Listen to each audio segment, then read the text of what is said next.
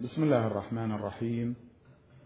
والحمد لله رب العالمين والصلاة والسلام على الحبيب المصطفى أبي القاسم محمد.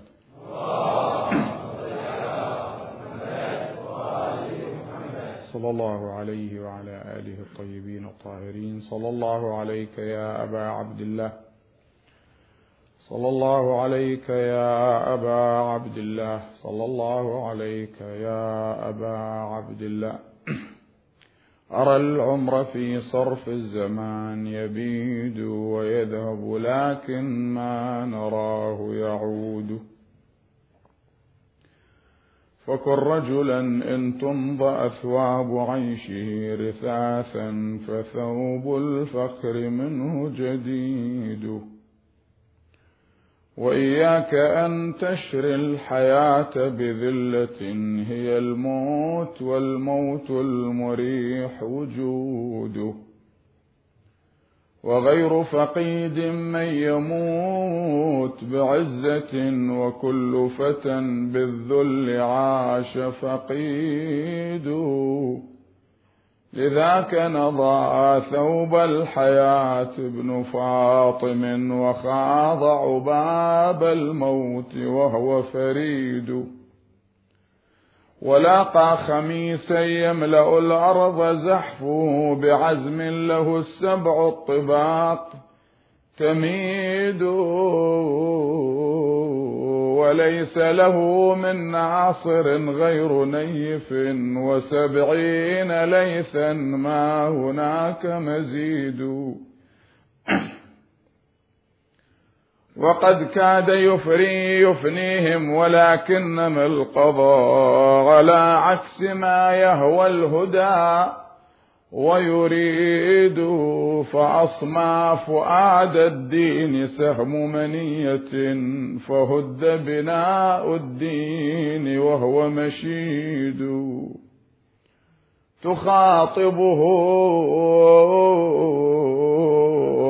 مقروحة القلب زينب فتشكو له أحوالها وتعيد أخي كيف ترضى أن نساق حواسرا؟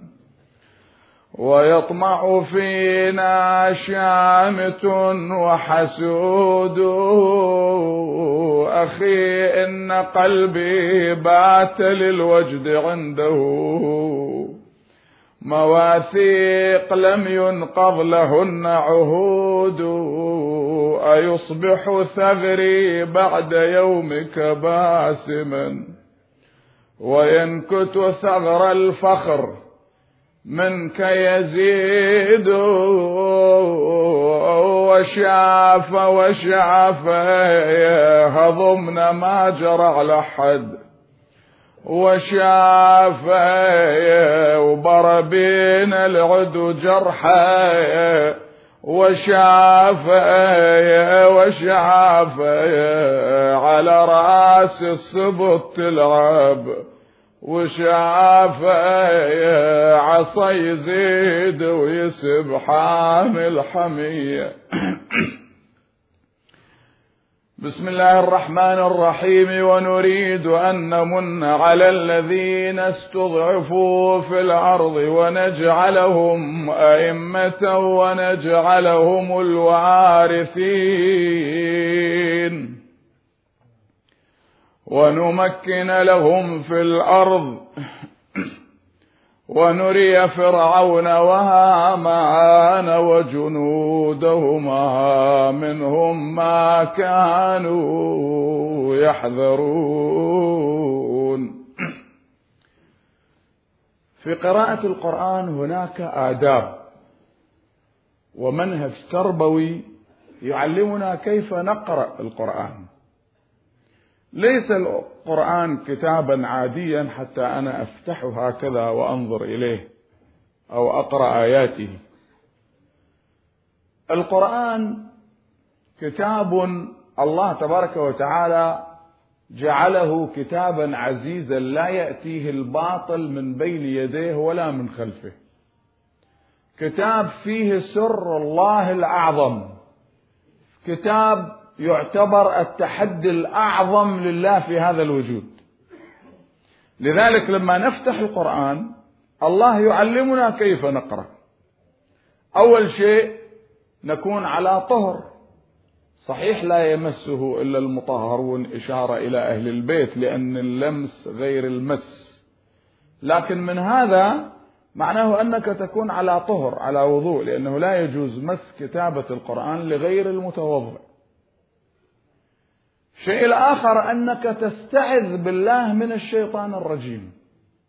وإذا قرأت القرآن فاستعذ بالله من الشيطان الرجيم. هذا شرط ثاني. لما تبدأ بالقراءة يجب أن تقول أعوذ بالله من الشيطان الرجيم. لأن الشيطان مكانه عندما تمسك القرآن بيدك يأتي ويبدأ بخربشة الفكر والخاطر وأعمال جو من الضباب على الإنسان. وهذا طريق واضح لأن الشيطان قال لرب العالمين لأقعدن لهم صراطك المستقيم. تأملوا العبارة. فهذا شرط أساسي أن الإنسان يكون على طهور طاهرا. أشهد أنك طهر طاهر من طهر طاهر مطهر طهرت وطهرت بك البلاد وطهرت أرض أنت بها وطهر حرمك. في زيارة الإمام الحسين سلام الله عليه. إنما يريد الله ليذهب عنكم الرجس أهل البيت ويطهركم تطهيرا. فشيعة أهل البيت يجب أن يكونوا على هذا الجانب من الطهر والصفاء والنقاوة الداخلية نقاء داخلي يكون الإنسان نقي حقيقة. هذا معنى التقوى. فأنا أستعذ بالله من الشيطان الرجيم. الشرط الثالث أن الله تبارك وتعالى يدعوني إلى التدبر والتأمل والتفكر في آيات الله التي أقرأها. ما يطلب مني أني أقرأ القرآن بسرعة هكذا خارقة. الإمام علي بن موسى الرضا سلام الله عليه يقول إذا قرأت القرآن لا تفكر بآخر السورة تأمل العبارة. ممكن عندك كتاب تريد أن تقرأ الكتاب من الجلد إلى الجلد تقرأه من البداية إلى النهاية. وفي قراءة مختزلة الآن في قراءة مختزلة حتى نحن أحيانا نطبقها. لما في نصوص كثيرة وكتب كثيرة موجودة تريد أن تطلع عليها في الساعة الواحدة يمكن تقرأ كتاب 500 صفحة. هذه موجودة هذا علم خاص ندرسه. قراءة الاختزال يعني إلقاء نظرة في النصف دقيقة يمكن تقرأ عشر صفحات تستوعب. هذا إذا كان معلومة معينة أما القرآن لا. القرآن خزائن الله خزائن الرحمن كل آية فيها كنوز تحت العرش. كل آية واحدة من القرآن تفتحها تعطيك كنوز وكلما تتأملها. فما تم يعني ما تعطي ما ممكن ما تنفع القراءة السريعة. الإمام الرضا سلام الله عليه يعلمنا. يقول كتاب الله القرآن هو عهد بينك وبين الله. فإذا بدأت في السورة فلا تفكر في آخرها. الإمام الرضا سلام الله عليه. كما أنه يوصي بقراءة الإمام علي بن موسى الرضا روحي فداه يوصي بقراءة خمسين آية للشخص على أقل تقدير. كل يوم تقرأ خمسين آية. وهذه فيها ما فيها من النفع العجيب يا حبيبي. والله يفتح أبواب القراءة بحد ذاتها تفتح أبواب الخير وهذا المعنى يفتح أبواب الخير ويدفع عنك أبواب الشر بشكل عجيب بشكل عجيب هذه. ويقل الإنسان مصارع السوء وميتة السوء ويحفظ أهله وعائلته لأنك تتأمل كتاب رب العالمين. فالشرط الثالث في المسألة التدبر. أفلا يتدبرون القرآن أم على قلوب أقفاله؟ أفلا يتفكرون؟ حتى صار التفكر ساعة واحدة انتبه حبيبي. تفكر ساعة واحدة شوف قيمة التأمل والتفكر إلى أي درجة. ممكن أنك تصلي في اليوم والليلة ألف ركعة. ممكن تصلي ألف ركعة. إذا فرغت نفسك للعبادة تصلي ألف ركعة. لكن استمر بهذه الصلاة ألف ركعة لسبعين سنة. كم ألف ركعة؟ كم مليون ركعة تصلي؟ أهل البيت رسول الله صلى الله عليه وآله وأهل البيت كلهم يجمعون يقولون تفكر ساعة في أمر الله أفضل من عبادة سبعين سنة. سامع كيف؟ لماذا؟ لأنك بالعبادة تنقذ نفسك من النار. بينما بالتفكر تنقذ نفسك وتنقذ الناس. وهذا فرق كبير بين واحد يخلص نفسه من الغرق وواحد يستطيع أن يخلص نفسه ويخلص الناس الآخرين. هذا هذا المعنى الكبير. فإذا التأمل هذا أي شرط صار عندنا؟ كم شرط صار؟ الرابع ولا الثالث؟ الأول الطهر الإنسان يكون طاهرا. الثاني الاستعاذة بالله من الشيطان الرجيم. الثالث التدبر الرابع هو غير التدبر هذا التفكر اللي الإمام الرضا يشير إليه أنك إذا قرأت القرآن فلا تفكر بآخر السورة هذه أربعة حقيقة أنا قلت ثلاثة لكن هي في الواقع أربعة الخامس أنك تعود بالقرآن وتعيد القرآن إلى مصدره إلى أهل البيت لأنك. لأن القرآن الكريم يوجهك يقول فاسألوا أهل الذكر إن كنتم لا تعلمون. ما يقول لك روح اقرأ تفسير الطبري وابن الأثير. لا. يقول لك اسأل أهل البيت اللي نزل القرآن في بيوتهم. هم أعرف بالقرآن لأن الله يقول فاسألوا أهل الذكر إن كنتم لا تعلمون. فهذا شرط خامس في قراءة القرآن. تأمل العبارة. الشرط السادس هو الإيمان المطلق. المؤمن لا يقال له مؤمن إلا إذا كان مؤمن بالله وأنبيائه وكتبه ورسله وبرسول الله صلى الله عليه وآله وبولاية أهل البيت بولاية علي أمير المؤمنين سلام الله عليه إلى الإمام صاحب العصر والزمان روحي له الفداء. شوف هذا المعنى خذه هذا المعنى يظهر في إيمان الإنسان بالآخرة. إذا عندك ولاية لأهل البيت ولاية الإمام علي ولاية الإمام صاحب العصر الإمام الحجة بقية الله معناه عندك إيمان باليوم الآخر. فالقرآن الآن ما يأتي يسلسل لك هذا المعنى يعطيك النتيجة حتى أنت تعرف. تعرف القضية. أنه واحد إذا كان إيمانه ناقص لماذا يقول اليوم الآخر؟ لأنه اكتمال الإيمان باليوم الآخر. إذا نجح الإنسان لأن الأمور دائما أقول لكم في زيارة الإمام الحسين سلام الله عليه الأمور بخواتيمها الأعمال وخواتيم عمله. فعظمة الحق وعظمة التكامل وعظمة الأعمال الكاملة تظهر في لحظة الوفاة. تظهر في عالم البرزخ. تظهر في الآخرة. فتشوفها أنت هناك في اليوم الآخر الأمور كلها واضحة. أما إذا واحد عنده نقص في إيمانه لا يمكن أن يعرف القرآن. لا وحق القرآن. ما ممكن. ما ممكن يعرف القرآن. القرآن ليس كتابا عاديا حبيبي. إنسان عنده نقص في إيمانه مستحيل يفهم القرآن. مستحيل يطلع على أسرار القرآن. لذلك هذا الشرط الخامس اللي هو مؤثر كبير. وإذا قرأت القرآن جعلنا بينك وبين الذين لا يؤمنون بالآخرة حجابا مستورا الآن كم شرط صاروا عندك في القراءة؟ خمس شروط أو خمسة شروط. إذا عرفت هذه الشروط حبيبي تعال الآن للقرآن شوف. لماذا يقول فاسألوا أهل الذكر؟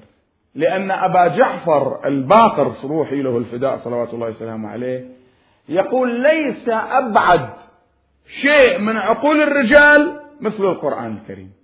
لأن أول الآية في شيء وأوسطها في شيء وآخرها في شيء وليس هناك ترابط بين ثلاثة أشياء وهي آية واحدة فشلون واحد يعرفها لذلك يقول فاسألوا أهل الذكر. أنت تتصور سورة الحمد اللي تحفظها وتقرأها يوميا عشر مرات تتصور إحنا نعرفها يعني سورة الحمد؟ يعني بسيطة هالشكل الحمد لله رب العالمين وخلاص. ما الفرق بين الحمد والشكر؟ إحنا نقول الحمد لله رب العالمين. ما الفرق بين الله وبين الرب؟ لماذا قال رب العالمين؟ لماذا لم يقل الحمد لله الباسط الرزق؟ كذا. الحمد لله الخالق. الحمد لله رب العالمين. الرحمن الرحيم. ما الفرق بين الرحمن وبين الرحيم؟ وماذا تعني هذه الرحمة؟ ثم اهدنا الصراط المستقيم. ما هو الصراط المستقيم؟ أنت تطلب شيء يجب أن يكون له وجود في الحياة. إذا ما كان له وجود كيف تطلبه؟ تقول اهدنا الصراط المستقيم. فالصراط المستقيم فكرة هكذا يعني خيالية ما إلها وجود. الصراط المستقيم أنت لما تقول دلني على الطريق الفلاني يجب أن يكون الطريق ذاك معروف. فلذلك تأتي إلى أهل البيت وتلاحظ الصراط المستقيم هو بعد رسول هو الرسول صلى الله عليه وآله لكن بعد رسول الله الإمام علي أمير المؤمنين سلام الله عليه. وكذلك الأئمة روحي لهم الفداء. هم الصراط المستقيم هذا الصراط اللي ما في معصية ولا في إعوجاج ولا في خطأ ولا في أي شيء. صراط الذين أنعمت عليهم وأتممت عليكم نعمتي يوم الغدير. غير المغضوب عليهم. ولا الضالين. في ناس الله غاضب عليهم. وتقرأ في الصحاح أن الله لا يغضب لغضب فاطمة. فابحث شوف القوم الذين غضبت عليهم الزهراء في صحاح المسلمين الصحاح الستة منهم. وطبقهم على سورة الحمد. وإلا تشوف هاي الأحاديث ما لها صحة ترميها في البحر يعني؟ هاي الأحاديث موجودة في الكافي موجودة في من لا يحضره الفقيه موجودة في كتب أهل البيت أن الله لا يغضب لغضب فاطمة ويرضى لرضاها. في واحد هو يغضب لغضب الله ويرضى لرضا الله. هذا شيء عظيم. أنتم أرجوكم انتبهوا أحبتي. انتبهوا إلى القصة العجيبة وأحاديث الزهراء موجودة في كتب السنة والشيعة. سبحان الله لإلقاء الحجة على المسلمين كافة.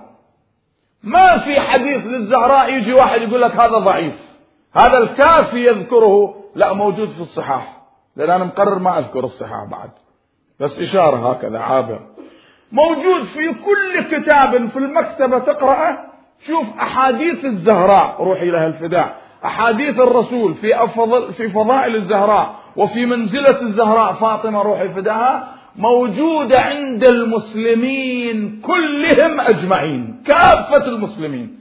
ولا يجرؤ أحد يقول هذا الحديث ضعيف أو سند ضعيف أو ما موجود بالكتاب الفلاني لا. لأن المكتبة تلطمه على وجهه. قل له تعال شوف هذه الأحاديث. أجمع عليها المسلمون كافة. ابن حجر في لسان الميزان وهو من كبار علماء السنة يذكر هذه الأحاديث كلها. الذهبي في ميزان الاعتدال. تعرف شنو لسان الميزان وميزان الاعتدال؟ كلمة الميزان تعرف شنو يعني؟ يعني الأحاديث هؤلاء يزنونها هنا يشوفوها صحيحة ولا مو صحيحة؟ هذا معنى الميزان ولسان الميزان. يعني الأحاديث التي يخرجها الذهبي في ميزان الاعتدال ما عليها غبر ولا أحد يشكك فيه.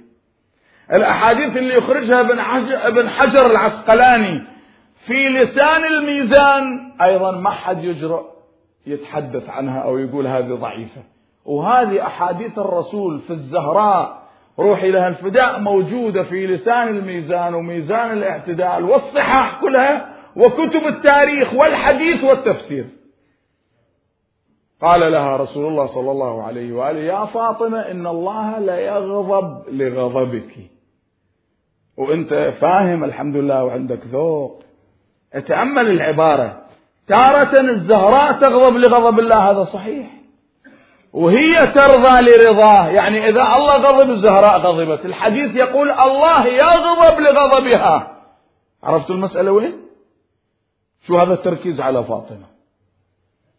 يقول إذا غضبت الزهراء الله يغضب لها. إذا غضب رب العالمين الرسول يغضب الأنبياء تغضب الملائكة تغضب كل الوجود يغضب لغضب فاطمة. هاي الزهراء اللي ما عرفوا قدرها وقتلوها بين الحائط والباب. وأسقطوا جنينها وإلا فتاة عمرها 18 سنة تقول عنها أنت.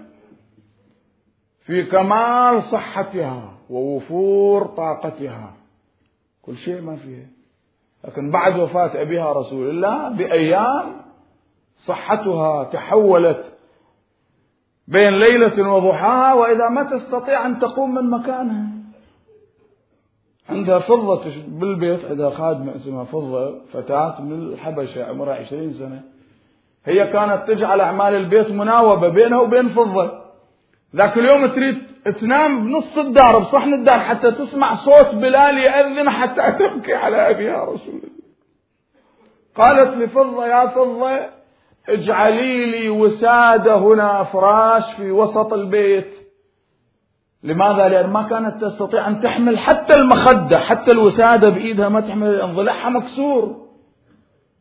وما تقول لأحد. فإذا سمعنا هذا المعنى أحبتي نعرف أنه أهل البيت غضبهم على الذين قتلوا الزهراء. وقتلوا الحسين وقتلوا الحسن هذه انت لاحظها. الآن المسلمون ما ما يطالبون بقتلة الحسين. ما حد يذكرهم.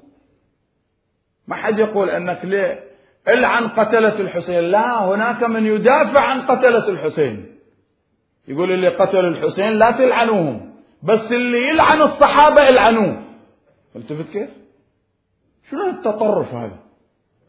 يقول الحسين ريحانة رسول الله. الله سبحانه وتعالى بالنسبة لأصحاب النبي في القرآن يقول ما كان لكم أن تؤذوا رسول الله. لمن هذا الخطاب؟ يخاطب اليهود ولا يخاطب الصحابة؟ يقول إن الذين يؤذون الله ورسوله لعنهم الله ورسوله. الله يلعن الذين يؤذون النبي. فاللي يقتل الزهراء ما يؤذي رسول الله. اللي يسقط جنينها ما يؤذي رسول الله. اللي يقتل الإمام الحسين ويرفع رأسه على الرمح هذه ما تعتبر أذية لرسول الله صلى الله عليه وآله. هؤلاء ما يستحقون اللعن الله لعنهم والملائكة ويلعنهم اللاعنون أيضا. لكن مع من تتحدث أنت؟ الإسلام الصحيح هذا يجب أن تأتي إلى أهل البيت وتأخذ الإسلام منهم. هذه الشروط الخمسة الآن لاحظتوها؟ فيأتي القرآن الكريم إلى هذه الآية. بسم الله الرحمن الرحيم. الآن اسمعوها بقلوبكم. لأن واحد يقرأها ونريد أن نمن على الذين استضعفوا في الأرض ونجعلهم أئمة ونجعلهم الوارثين ونمكن لهم في الأرض ونري فرعون وهامان وجنودهما منهم ما كانوا يحذرون. يقول هذه الآية لها علاقة بموسى وأصحاب موسى لأن ذكرت فرعون وهامان وجنودهم. بينما لاحظ الدقة. أولا الآية ما تحدثت عن الماضي. ما تحدثت عن الإرادة الماضية إنما تتحدث عن الإرادة المستقبلية بكل الحروف والأفعال في الآية. ونريد لم يقل وأردنا. قال ونريد ونريد فعل مضارع مع فيه معنى المستقبل الحاضر والمستقبل. ونريد أن نمن ما قال مننا. لا نمن. وعلى من؟ على الذي على الذين استضعفوا في الأرض. يعني هؤلاء كانوا مستضعفين في الأرض وراح يرجعون للأرض. معناه أن هناك أناسا جاءوا للأرض وسيأتونها مرتين. مرة كانوا فيها مستضعفين وسيرجعون إلى الأرض. قادة يسيطرون على العالم ويقودون الأرض ويقودون العالم كله. هذا نص في القرآن شوف شوف التفتوا إليه ونريد أن نمن على الذين استضعفوا في الأرض ونجعلهم أئمة شوف أئمة. ما تحدث عن الشعوب. الله ما يجعل الشعوب أئمة. الأئمة القادة. وهذه الأئمة المستقبلية ما تحققت عند بني إسرائيل أبدا. أبدا. يعني حتى إذا تأخذ سليمان ابن داود وتأخذ موسى وتأخذ هارون ما تحقق عند واحد منهم أن الله سبحانه وتعالى مكنه في الأرض نهائيا. موسى نفسه لم يتمكن في الأرض. موسى مات في التيه. لما تاهوا في الصحراء موسى مات هناك وهارون مات هناك. فأين تتحقق تلك؟ ولم تتحقق هذه الإرادة حتى عند يوسف ولم تتحقق عند سليمان بن داود. والقرآن يقول ونريد أن نمن على الذين استضعفوا. يعني مرت بهم حياة كانوا في الأرض استضعفوا وبعد ذلك سيرجعون إلى الأرض حكاما قادرين متمكنين. الله تبارك وتعالى يعطيهم الإرادة ويعطيهم القدرة ويكونون هم الوارثين. لاحظ العبارة. ونريد أن نمن على الذين استضعفوا في الأرض ونجعلهم أئمة. إذا أئمة. سليمان بن داود حتى إذا تعتبر إمام فهو إمام واحد. يوسف إمام واحد لكنه لم يحكم الأرض ولا سليمان حكم الأرض كلها.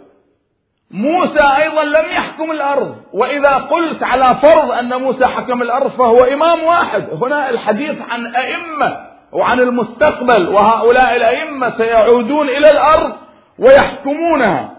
شوف العبارة وين.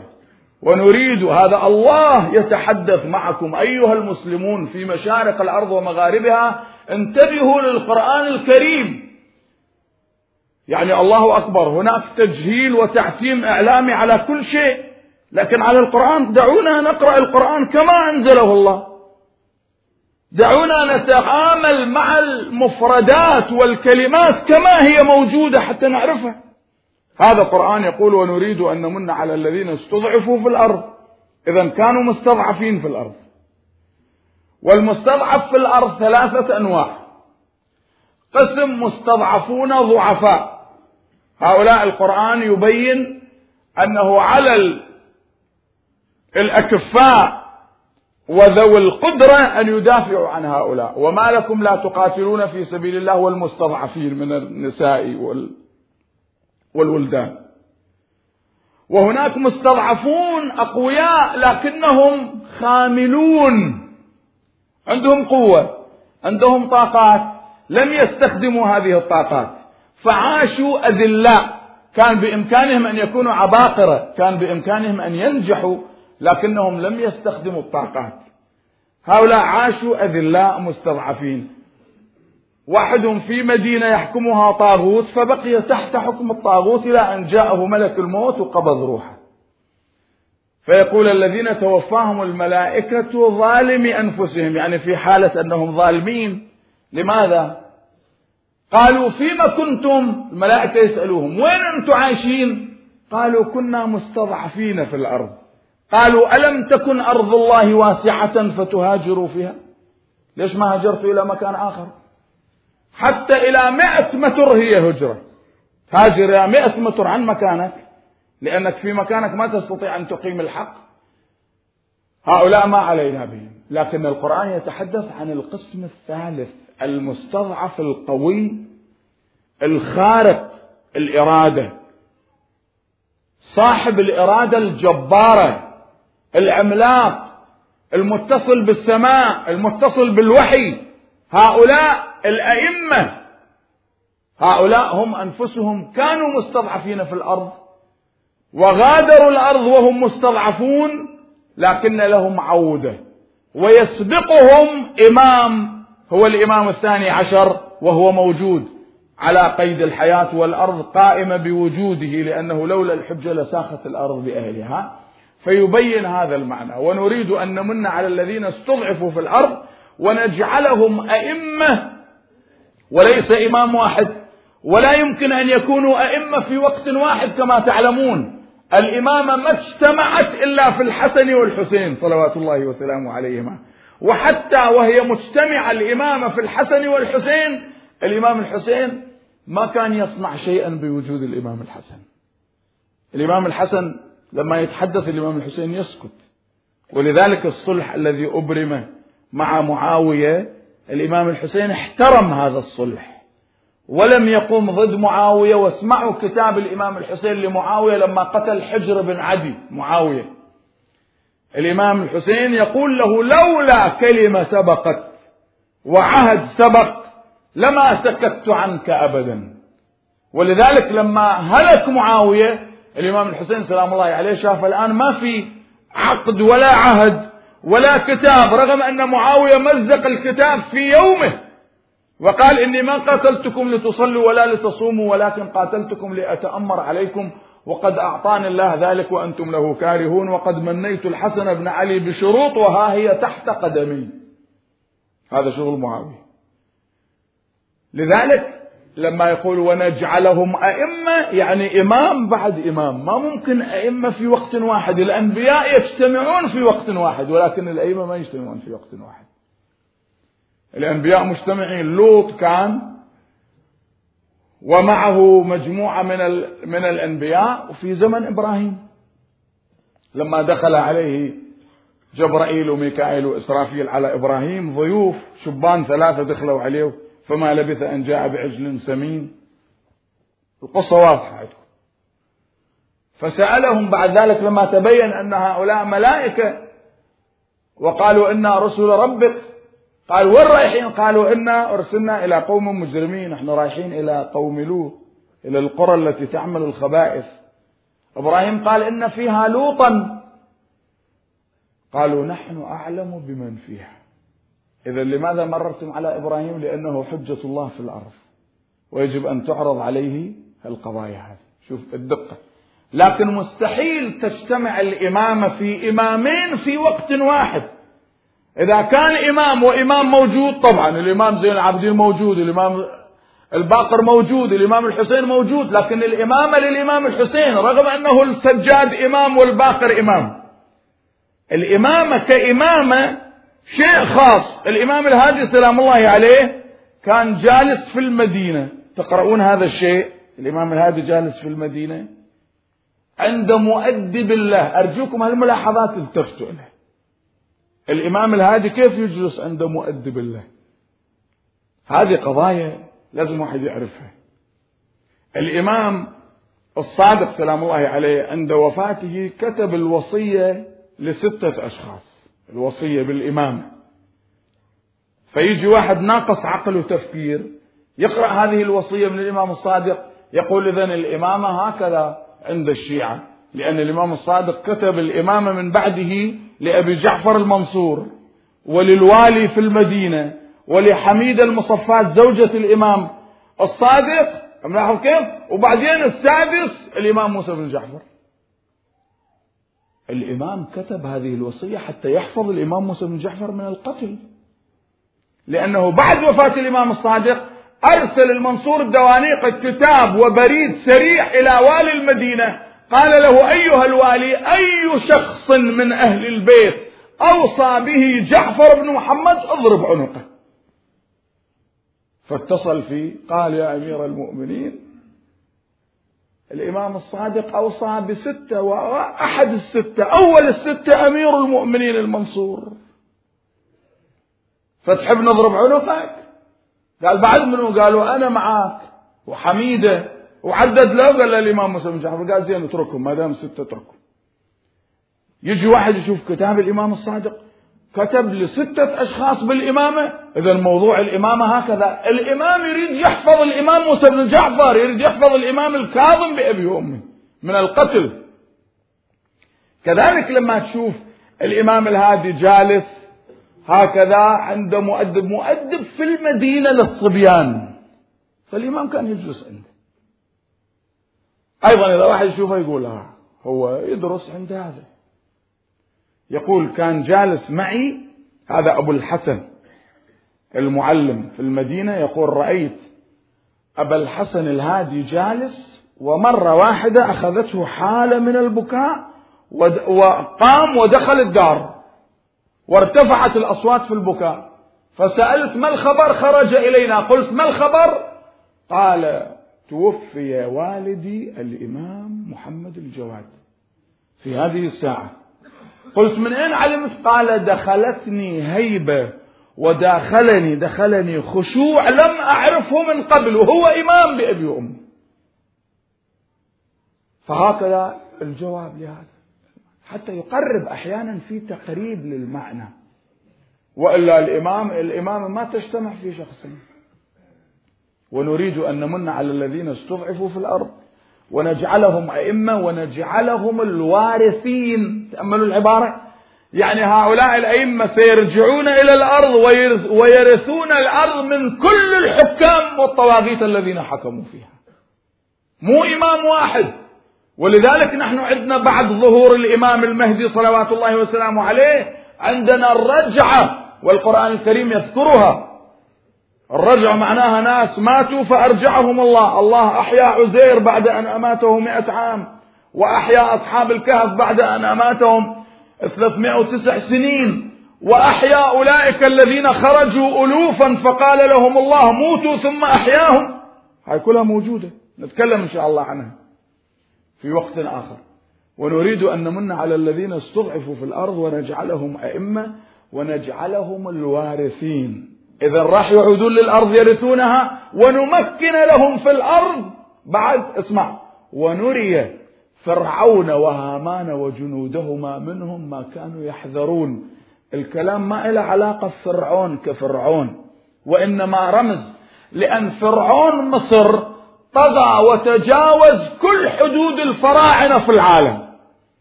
الفراعنة في العالم كانوا يدعون الربوبية لكن فرعون كان يدعي الربوبية ويعمل طائرة طائرة شبه السفينة الفضائية بس سفينة سفينة الفضائية تصعد في 200 متر بالجو على عقبان منسورة تحمله فمشون يطير ويأخذ معه النشاب والسهام ويرمي إله موسى على زعمه بعدين ينزل يقول لهامان لقد قتلته خلص موسى بعد ما انذرب أنا قتلت رب موسى. وإذا واحد يخالفه يذبه بالسجن والتعذيب أقرب الناس إليه زوجته آسيا بنت مزاحم جعلها أمام عينه يعذبها بأمشاط الحديد وضرب يديها ورجليها بأوتاد مسامير طويلة كان يعذب ضحاياه بالأوتاد ولذلك القرآن يسميه فرعون ذي الأوتاد. شلون هاي الصفة مالته موجودة في القرآن الكريم. وفرعون ذو الأوتاد. شوف الدقة في التعبير وين تصل إلى هذا المعنى؟ لذلك لما يقول ونريها فرعون وهامان وجنودهما منهم ما كانوا يحذرون يعني كرمز للطواغيت. يعني أن الله يري كل طواغيت العالم من الأئمة ومن الإمام صاحب العصر والزمان ما كان يحذره الطواغيت اليوم. شايفيهم الطواغيت شلون؟ ويعطوكم صور لهم. وفتنة الناس بالطاغوت أيضا لا تنسوها. فتنتهم أيضا بالطواغيت. شفت كيف؟ فيأتي هنا الأسلوب الكامل. بعض الناس يعيشون في حيرة في شك في ضباب. بعد وفاة الإمام العسكري سلام الله عليه حصلت حالة من الحيرة والارتباك عند بعض الشيعة في قزوين. وهؤلاء فيهم ناس يعتبرون وكلاء الإمام العسكري. فقالوا أن الإمام العسكري مات ولم يخلف من بعده ولدا. وصارت حيرة ومسألة هالشكل صارت في القضية.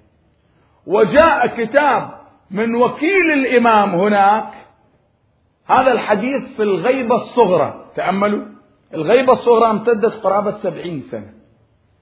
حديث اجى من محمد بن سعيد العمري هذا وكيل الإمام سلام الله عليه. كتب رسالة للإمام يشكو له حاله بها. يقول له سيدي عندنا حيرة وعندنا شك وعندنا كذا وصلت الرسالة.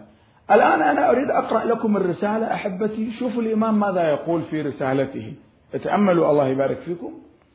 الإمام في الغيبة الصغرى كان يجيب هكذا. في الغيبة الكبرى اللي ممتدة إلى اليوم وراح تنتهي قريبا إن شاء الله تعالى هنا يمكن الإنسان يكتب رسالة إلى الإمام صاحب العصر والزمان. يرميها في البحر يرميها في ضريح أحد الأئمة سلام الله عليهم ويحصل على جواب. والجواب هو حل المشكلة وحل القضية اللي أنت تفكر فيها. وأحيانا واحد يضع مسألة مثل الشيخ المفيد والشريف الرضي تنازعا في مسألة فقهية وهما في الغر في النجف. فقال الشيخ المفيد للشريف الرضي قال نكتب رسالة ونسأل الإمام أمير المؤمنين علي بن أبي طالب سلام الله عليه فكتبوا رسالة وكتبوا السؤال ورموا الورقة والرسالة في ضريح الإمام أمير المؤمنين وبقوا هناك في الضريح إلى الصباح. بعد الصلاة أخذوا الرسالة وجدوا الإمام كاتب السيد ولدي والشيخ معتمدي هذا جواب الإمام. السيد ولدي. لكن الحق مع الشيخ المفيد. فالجواب لاحظة. السيد ولدي والشيخ معتمدي. يعني أنا أعتمد على الشيخ بهذه المسألة الشيخ المفيد هو صاحب الحق. تأمل العبارة. الآن الإمام يجيب هذه في الغيبة الصغرى تأملوها. أنا أقرأ لكم الرسالة بعدين أعلق عليها. تسمعون إمامكم صاحب الزمان كيف يتكلم؟ بسم الله الرحمن الرحيم. عافانا الله وإياكم من الفتن. ووهب لنا ولكم روح اليقين وأجارنا وإياكم من سوء المنقلب. اللهم إنا نسألك حسن العاقبة. إنه أنهي إلي يعني بلغني وصلني عنكم إنه أنهي إلي ارتياب جماعة منكم في الدين. الآن هم مرتابين بالإمام الثاني عشر. لكن اللي يرتاب بالإمام يرتاب بالدين يعني خلص ما في دين بعد. تفهم شلون؟ إنه أنهي إلي ارتياب جماعة منكم في الدين وما دخلهم من الشك والحيرة في ولاة أمرهم فغمنا ذلك لكم لا لنا. لكم. الغم صار فينا من أجلكم وليس من أجلنا لأن إحنا ما نحتاج أحد. متفتين كيف؟ فغمنا ذلك لكم لا لنا. اسمعوا العبارة. وساءنا فيكم لا فينا لأن الله معنا فلا فاقة بنا إلى غيره والحق معنا فلن يوحشنا من قعد عنا. اللي يقعد عنا ما يوحشنا ما نستوحش. ونحن صنائع ربنا والخلق بعد صنائعنا شوفوا العبارة أحبابي الآن واحد يسمع هذه الرسالة يقول والخلق صنائعنا هذا المتسرع. هذا السطحي ما يقبل بهذا الكلام.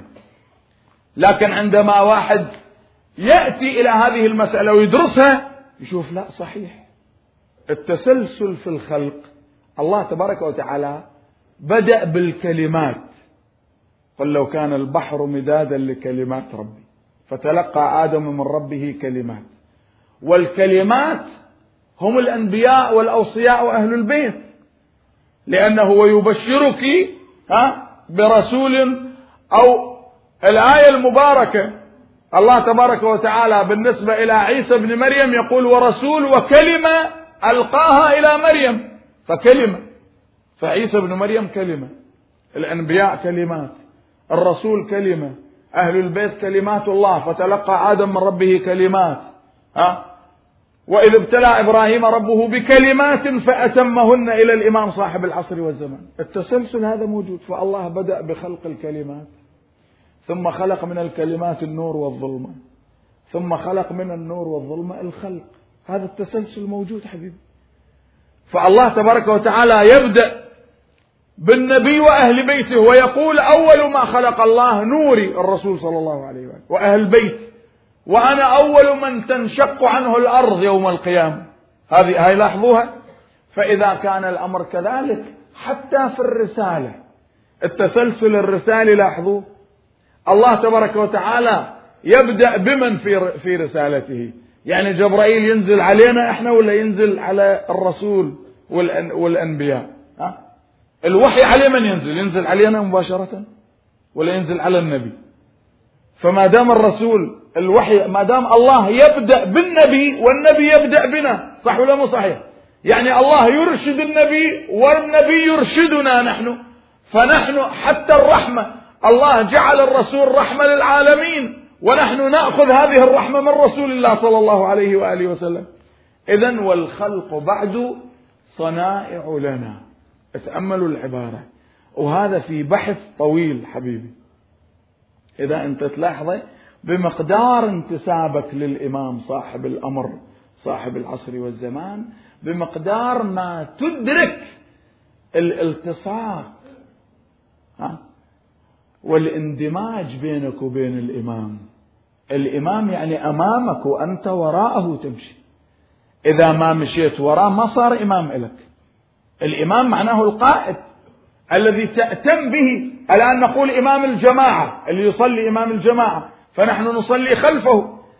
إذا إحنا ما مشينا على هذا الخط وتركنا هذا الخط الصحيح فمعناه النتيجة ما هي؟ النتيجة ما يكون إحنا مشينا على هدي الإمام كما قال أمير المؤمنين سلام الله عليه ألا وإن لكل مأموم إماما يقتدي به. ويستضيء بنور علمه. ألا وإن إمامكم قد اكتفى من دنياه بطمريه ومن طعمه بقرصيه. هذا التسلسل أريد تحفظوه في قلوبكم أحبابي. هذا التسلسل تحفظه هذا موجود في مدرسة أهل البيت. الله يبدأ بالنبي وأهل بيته ثم بنا نحن من خلال النبي وأهل بيته. نريد نأخذ حاجاتنا نطرق باب النبي. نطرق باب أهل البيت. نأخذ حاجاتنا لأن الله هكذا أراد. اطرق أبواب الله تبارك وتعالى. هذا شيء طبيعي. جاء أخوة يوسف إلى أبيهم قالوا يا أبانا استغفر لنا ذنوبنا. كان يقول لهم أنتم استغفر الله. الاستغفار لله أنا أستغفر الله صحيح. لكن هذا باب للاستغفار أيضا سريع. قال سوف أستغفر لكم ربي. تأملوا. في الزيارة عندما تقرؤون في زيارة الإمام الحسين الإمام الصادق يقول يا رب هذا الحسين الذي بذل فيك مهجته ليستنقذ عبادك من الضلالة من الجهالة وحيرة الضلالة. يقول بذل فيك مهجته. الحسين بذل مهجته في الله. لكن أصحاب الحسين اقرأوا زيارة عاشوراء وهي نص من الله ها؟ وأصحاب الحسين الذين بذلوا مهجهم دون الحسين عليه السلام. يعني هذا الصحابي هذا اللي ينصر الحق يبذل مهجته دون الحسين لكن الحسين يبذل مهجته دون الله. تأملوا هذا التسلسل إذا واحد ما يحفظه ما يكون عنده دين صحيح لأنه تختلط عليه الصور كلها. بعد ذلك يشوف إذا واحد يطلب من الإمام الحسين حاجة يقول له أنت مشرك. إذا واحد يطلب من رسول الله حاجة يقول له أنت مشرك لأنه نسي هذا التسلسل. زين كيف أنت تطلب من الرسول حاجة تكون مشرك؟ والله جعل الرسول رحمة. قال وما أرسلناك إلا رحمة. تقرؤون الآية؟ اقرأوها بصوت عالي. وما أرسلناك إلا رحمة للعالمين. إذا كل العالمين مشركين لأن كل العالمين يأخذون الرحمة من رسول الله. وأنت تقول إذا رسول الله يعطيك حاجة أنت مشرك. فمعناه الله يقول كل الناس مشركين ما هذا نص بالقرآن. وما أرسلناك إلا رحمة للعالمين. يعني كل العالم يأخذ رحمته من رسول الله. لأن الرسول أخذها من الله وهو يوزعها علينا. شايف القمر؟ يأخذ الأشعة من الشمس ثم يعطينا إياها. صح ولا مو صحيح؟ الآن هذا التسلسل أحبتي جعل له الشيخ المجلسي في البحار أبواب مطولة وعميقة. أنا أنصح الشباب بمراجعة البحار. كتاب السماء والعالم اقرأوه جيدا ولاحظوا التسلسل الرسالي والولاية التكوينية والولاية التشريعية. ونحن نعلم أن الولاية التشريعية أعظم وأكبر من الولاية التكوينية. إذا المسألة هكذا. هذا الحسين بذل مهجته من أجل الله تبارك وتعالى. وأصحابه بذلوا مهجهم دون الحسين عليه أفضل الصلاة وأزكى السلام. فنحن إذا أردنا التقرب إلى الله ماذا نصنع؟ نتوجه إلى أهل البيت ومنهم إلى الله تبارك وتعالى. أطيعوا الله وأطيعوا الرسول وأولي الأمر منكم. هاي دائما أقرأ لكم إياها الآيات. إنما وليكم الله ورسوله والذين آمنوا الذين يقيمون الصلاة ويؤتون الزكاة. العزة لله ولرسوله وللمؤمنين. دائما هذا التسلسل الفكري اللي موجود أمامك حبيبي. أنت لاحظة. أما يجي واحد يقول أنا ما علي برسول الله ولا بأهل بيته. أنا أخذ منهجي من الله مباشرة. إيه ممكن أنت تكون نبي من الأنبياء. لأن اللي يأخذ منهجه من الله مباشرة هو النبي فقط. ما في غيره. فأنت كيف تأخذ منهجك من من الله مباشرة؟ هل نزل عليك الوحي؟ تعرف جبرائيل شايفه يوم من الأيام؟ سامع صوت جبرائيل؟ عندك قرآن غير هذا القرآن؟ عندك دين غير هذا الدين؟ فإذا ما عندك دين غير هذا الدين فالدين خذه من مصدره الصحيح. الله سبحانه وتعالى أمرنا ومن يطع الرسول فقد أطاع الله ومن أطاع الله فقد يعني لاحظوا المسألة هكذا. أما اليوم أحبتي الآن مع الأسف الصورة التي تعطى عن الإسلام صورة مشوهة. لماذا؟ لأنه المدارس اللي تعكس الإسلام الآن تدعو لهذه الصور اللي ما تسمح لك أنت أنك تسأل الرسول أن يقضي حاجتك. ولو أنهم أظلموا أنفسهم جاءوك فاستغفروا الله واستغفر لهم الرسول لوجدوا الله توابا رحيما وغفورا. يقول لهم روحوا لرسول الله. هذا الرسول مروا عليه هذا علي كذلك. هذه فاطمة الزهراء. هذا الإمام الحسن. هذا الإمام الحسين. هذا زين العابدين. إلى أن تصل اليوم هذا الإمام المهدي سلام الله عليه. هذا موجود روحي له الفداء. فيجب أن تكون متعلق به. تسلم عليه في الصباح وفي المساء. يوم الجمعة تقرأ دعاء الندبة. تلاحظ تدعو له بتعجيل الفرج وظهور الإمام ليمسح الدموع عن اليتامى والمحرومين. ليملأ الأرض قسطا وعدلا. كما مر الكلام البارحة. كما ملئت ظلما وجورا. وإلا الله أعظم وأكبر أحبتي من أن يترك العالم هكذا. العالم يموج بالظلمات. الكرة الأرضية تموج بالدماء. أين حقوق الإنسان؟ أين أنتم أيها الدول الكبرى؟ يا مجلس الأمن يا هيئة الأمم المتحدة أين أنتم؟ وأين اجتماعاتكم؟ وأين وثائقكم؟ أين هو الإنسان؟ فإذا صار مكان زلزال أو ضرب أو قصف الحديث يكون عن الخسائر المادية. كم هي الخسائر المادية؟ وليس عن الخسائر البشرية. حتى صارت الخسائر البشرية تلقى بشيء بسيط يعني هكذا.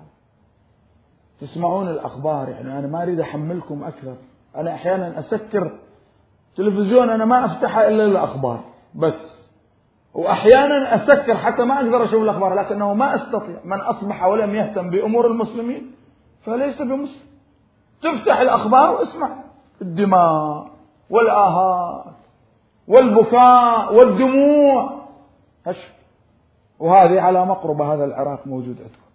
حتى الجرحى اللي هم بالآلاف يا عم ذولا هيئوا لهم مستشفيات هيئوا لهم أدوية. ما عندهم حتى دواء ما عندهم يعني تصور دواء دواء ما هذا جريح ينزف إلى أن يموت. شوف المسائل وين تصل. لكن أشهد الله أن إحساسي الفرج قريب إن شاء الله. والله وحياتكم وحق هذا المجلس وحق هالليلة هذه. ويتامى الحسين على النياق هذه الليلة متجهين إلى الشام. والإمام الحجة سلام الله عليه يذكرهم ويبكي كما قلنا. ويدخلون خربة الشام وتأتي هند لزيارتهم وهي لا تدري من هؤلاء. هند هذه اللي كانت تخدم زينب تخدمها في البيت. بعدين أخوتها اتصلوا بالبلاط الأموي. الآن جاية هند تزورهم فوضع لها كرسي. السجاد الإبريز الأحمر من القصور إلى خريبة الشام. أنتم رايحين للشام شايفين قصر يزيد موجود اثاره موجودة خلف الجامع الاموي هذا الطريق مشته هند ودخلت ومعها خدم وحشم الآن العقيلة زينب جالسة. فهند وضع لها كرسي جلست على الكرسي وجهت سؤالها للسيدة زينب ما كانت تعرفها؟ لأن تعتيم كان تعتيم إعلامي هؤلاء خوارج. حتى ذلك الشيخ الذي خرج وقال للإمام زين العابدين الحمد لله الذي قتلكم وأكذب أحدوثتكم ونصر عليكم. الإمام قال أنت تحمل القرآن قرأت القرآن عرفت قوله تعالى قل لا أسألكم عليه أجرا إلا المودة في القربى إنما يريد الله ليذهب عنكم الرجس أهل البيت ويطهركم تطهيرا وآت ذا القربى حقه. قرأت هذه الآيات؟ قال نعم قال نحن القربى يا شيخ نحن أهل البيت الذين أذهب الله عنا الرجس وطهرنا تطهيرا. فبقى ذاك الشيخ ساكت نادم. بعدين يلتفت للإمام زين العابدين قال سيدي. الآن وين في البداية؟ يقول الحمد لله الذي قتلكم تغير الخطاب قال سيدي بالله عليك أنتم هم. قال إي والله إنا لنحن هم وحق جدنا رسول الله. هذه عمتي زينب وهذا رئيس أبي الحسين وذول أخواتي وهاي سكينة وهاي فاطمة. كلهم. فوجهت هند سؤالها للسيدة زينب. قالت لها أخي من أي الأسارى أنتم؟ حوراء زينب قالت نحن أسارى المدينة. الآن جوابها في في الكوفة لما سئلت هذيك المرأة أي الأسارى أنتم؟ قالت نحن أسارى آل محمد. لكن هنا تعرف أن هند عارفة فتريد توصل لها الكلام شيئا فشيئا. هذه لما سمعت باسم المدينة نزلت وجلست على التراب ما جلست على الكرسي جلست على التراب. قالت سيدتي أنت تقولين المدينة أنا عندي بيت في المدينة عزيز علي بيت علي بن أبي طالب أمير المؤمنين. وفيه عزيزة عندي وغالية زينب عندك خبر من زينب؟ انفجرت الحوراء زينب بالبكاء. وإذا هند تقول أنا أسألك وأنت تبكين. قلها يا هند يا هند خان الدهر بينا يا هند خان الدهر بينا ابونا نشتل وإحنا نسبينا الله اكبر هذه زينب أنا زينب اللي يحجون عني سليت المصايب ما سلني ونزلان على عيوني وغمني وإذا قامت هند تبكي على الحسين وأخذت العائلة إلى قصرها إلى قصر يزيد وأقامت مأتم العزاء على الحسين. هناك في القصر الله أكبر. حتى بدأت بنات رسول الله باللطم والبكاء. لكن هذه الرواية يذكرها المؤرخون بعد وفاة ومقتل السيدة رقية. روحي فداء ترى بأقدامه. تمشي في الطريق وهي نحيلة متعبة والسياط على كتفيها وعلى ظهرها. لما جاءت تلك المغسلة الشامية جردتها من ثيابها. هاي باب الحوائج إلى الله. تسمع ولا ما تسمع؟ إذا عندك حاجة توسل فيها. غالية وعزيزة كثير عزيزة. فهاي المغسلة رأت جسدها فيه آثار ضرب. قالت لها قالت لزينب أخي بأي مرض ماتت هذه الطفلة؟ قالت ما فيها شيء. قالت إذا هذه الخطوط السود أو السوداء. قالت هذا من سياط بني أمية. ويا من جلة الوالي علينا يضربونا ونشقف بدينا. وعليها السياط لما تلوت لما رجعت الحوراء إلى كربلاء قالت أخي أبا عبد الله وهو في قبره بالأربعين. أخي أبا عبد الله لا تسألني عن حبيبتك رقية فلقد تركتها في الشام يا سيدي. الله أكبر. بسم الله الرحمن الرحيم. أما يجيب المضطر إذا دعاه ويكشف السوء. أما يجيب المضطر إذا دعاه ويكشف السوء. باسمك العظيم الأعظم الأعز الأجل الأكرم يا الله. بسم الله الرحمن الرحيم. بسم الله وبالله ومن الله وإلى الله. وفي سبيل الله وعلى ملة رسول الله. الليلة القادمة ليلة سابع الإمام. انتبهوا إليه. يعني ليلة فيها خصوصية.